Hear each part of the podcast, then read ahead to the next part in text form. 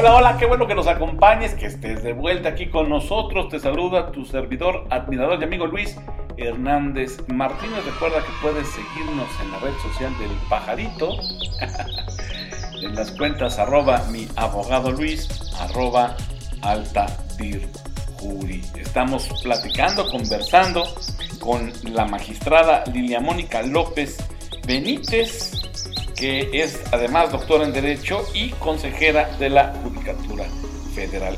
Y además está con nosotros el magistrado Luis Javier Guzmán. Ambos nos hablan y nos platican, están conversando con nosotros acerca de la importancia de construir organizaciones libres de corrupción, una sociedad libre de corrupción y cómo esto sí tiene mucho sentido y tiene mucho más pesos y como lo hemos estado haciendo en los últimos años empezamos a llevar este tema hacia los territorios, hacia los terrenos de los derechos humanos, para poder combatirla, por supuesto.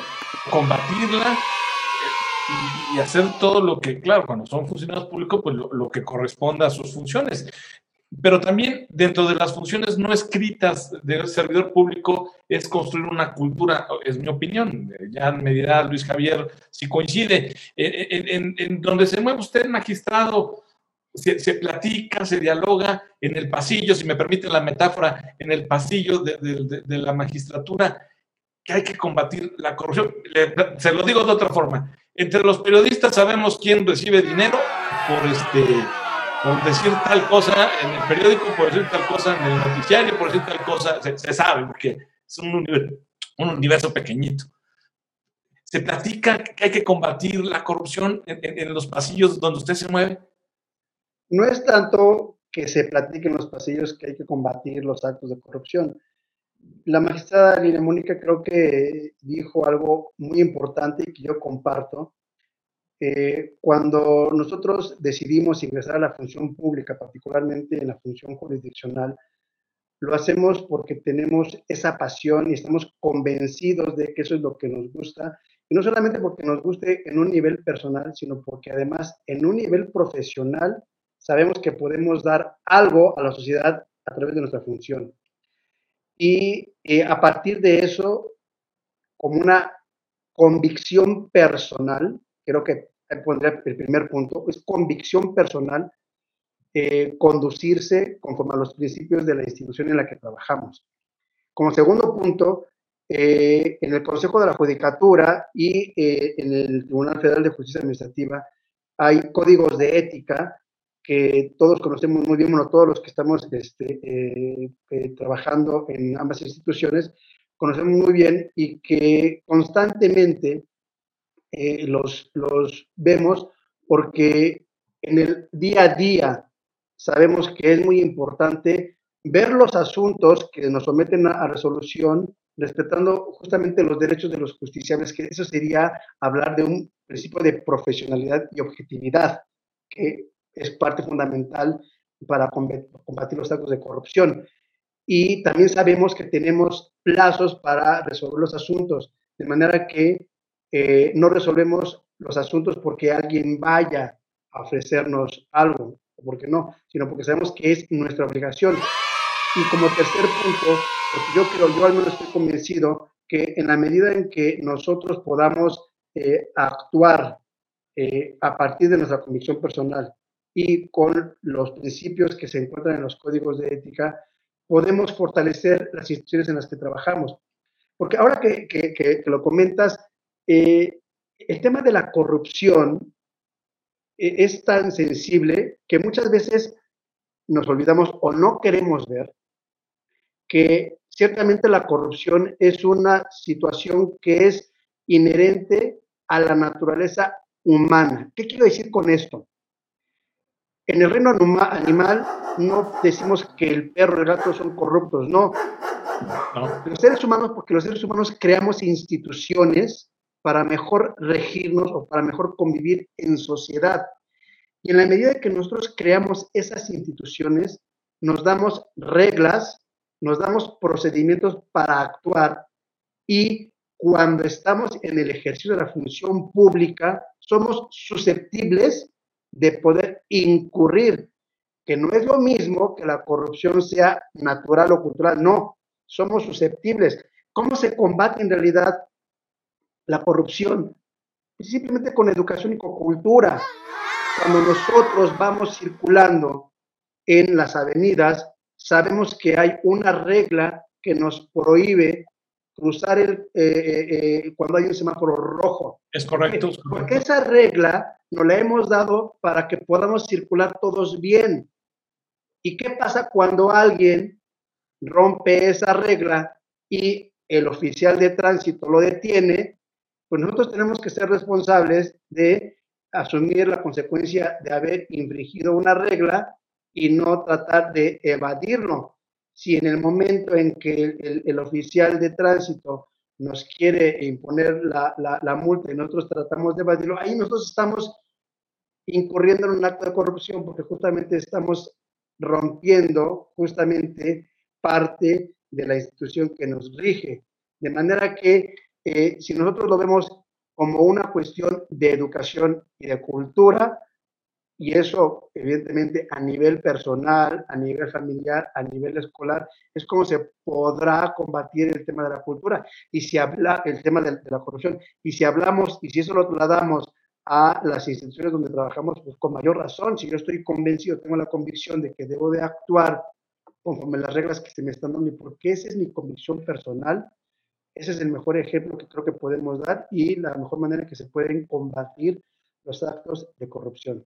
Sí, hacernos responsables, porque pues es muy fácil señalar siempre, ¿verdad? Fulano, sultano, perengano, digo, cuando se tiene el valor de decir por nombres, porque a mí si algo me ha caído siempre mal es que digan, los diputados son unos corruptos, los senadores son unos, a ver, pues sí, tirarle a la abstracción es lo más fácil, ¿verdad? Pero señala con nombres y apellidos y con pruebas y, defiende tus dichos. Y, hablando de construir cultura, también me queda claro que el trabajo no solamente es dentro, como decía la maestra Lidia Mónica, dentro de la estructura propia del cargo, ¿no? Porque luego también es como la sociedad los ve a ustedes jueces, magistrados tienen unas responsabilidades, y ya sea que la sociedad las conozca o no, porque también dicho sea de paso, a veces uno nomás habla porque la lengua no tiene hueso, pero este, a veces sin saber eh, la responsabilidad del funcionario público, uno agarra y dice es que los jueces, es que los magistrados, pero bueno, sí, más allá del cargo, este, me sale Lidia Mónica, pues usted eh, eh, ha estado al frente de, una asociación muy fuerte, muy entusiasta de, de juzgadoras, y, me parece que también ese es otro ámbito donde se trabaja y, estoy seguro que así se hizo y se seguirá haciendo el, el, combate a la corrupción. Si quiere compartirnos algunas de las cosas que se hacen extra cancha, ¿verdad? Ya fuera de la labor de la magistrada al, al frente de una asociación tan importante como es la que usted encabezó. Sí, la Asociación Mexicana de Juzgadoras que tuve la fortuna de presidir durante dos años. Así es. Yo creo que una, una de las partes fundamentales o de los objetivos prioritarios de esta asociación es fortalecer al gremio de las, de las mujeres que juzgamos, de juezas y magistradas, con el propósito de dar un mejor servicio a la ciudadanía. Hablamos de que cuando la sociedad escucha jueces, juezas, pareciera que es sinónimo de, de personas corruptas. Y no es así. Somos personas que estamos tratando de realizar nuestro trabajo con el mayor, mayor empeño, con, con el conocimiento sobre todo. Y uno de los temas que llevamos hacia la sociedad, no solamente hacia el interior de quienes juzgamos, es que la sociedad no normalice estos temas de corrupción porque empezamos a veces a, enseñar a las personas de la familia desde el interior del seno de la, de la casa familiar, ¿no?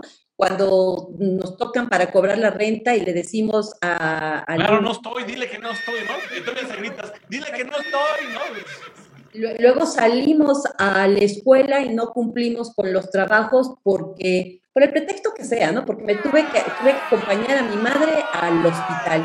Y así empezamos a crear una serie de, situaciones que con posterioridad pueden llevarnos, por ejemplo, a comprar una calificación. Es decir, la corrupción tiene muchísimas aristas.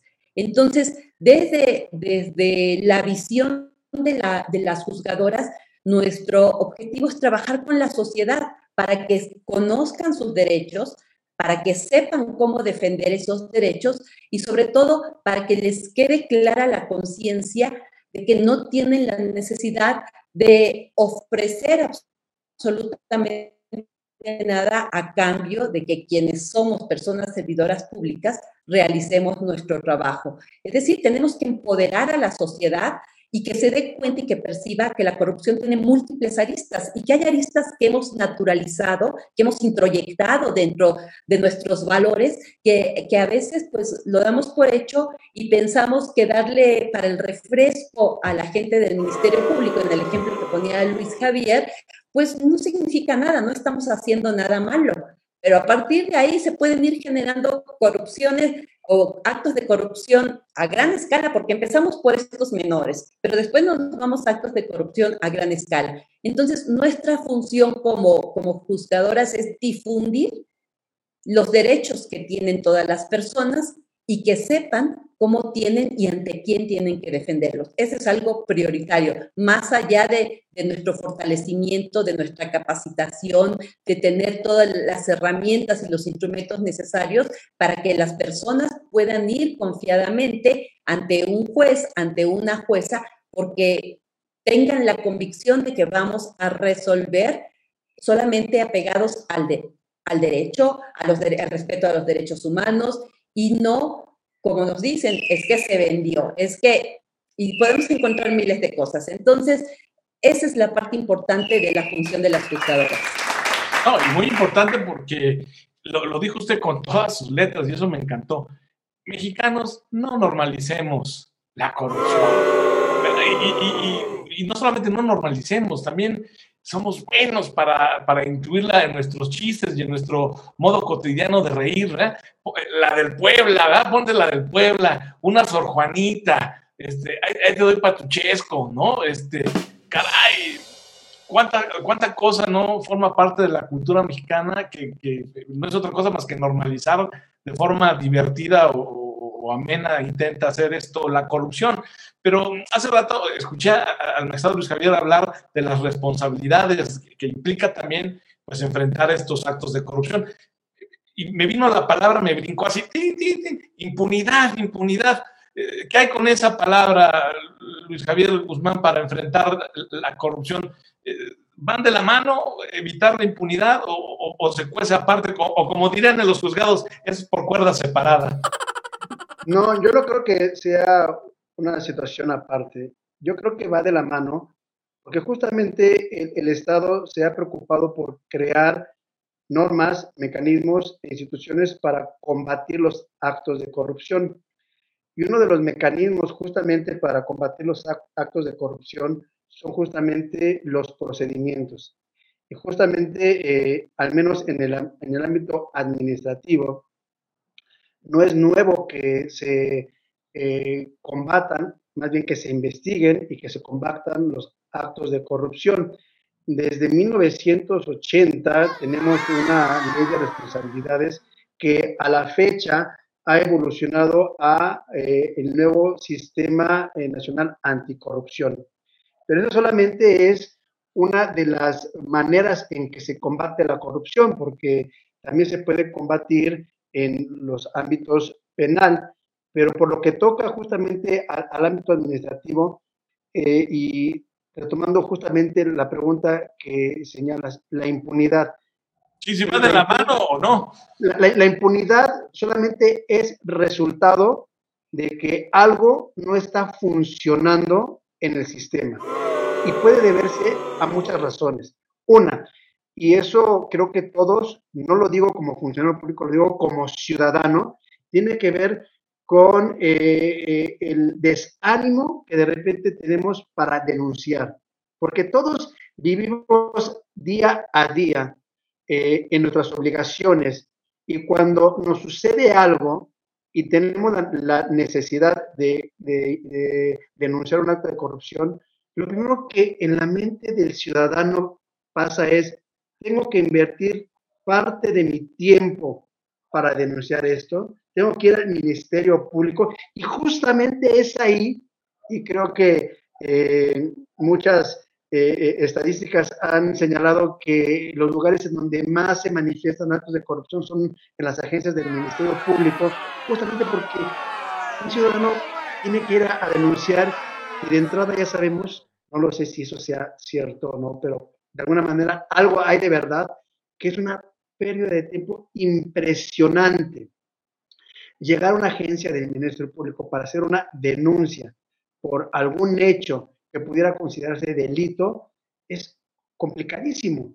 Y entonces es ahí donde justamente comienza lo que a la postre se va a conocer como impunidad. ¿Por qué? Porque si alguien no se atreve a denunciar, si alguien no se atreve a hacer una queja este, por un funcionario, entonces el acto que probablemente tiene categoría de acto de corrupción, ya sea eh, en vía penal o vía administrativa, no se va a investigar. Y creo que lo más importante es que se investiguen esos actos. Ya la autoridad, en su caso la administrativa o en su caso la, judicial, va a decidir si ese acto tiene elementos para poder ser considerado una conducta grave, como si fuera en el Sistema Nacional de Corrupción, o un delito de corrupción. Claro, y lo relevante también, importante para la sociedad es que se anime a hacer las denuncias para que después se investigue y eso es lo que esperaríamos todos, ese acto de corrupción no quede impune. Regresamos.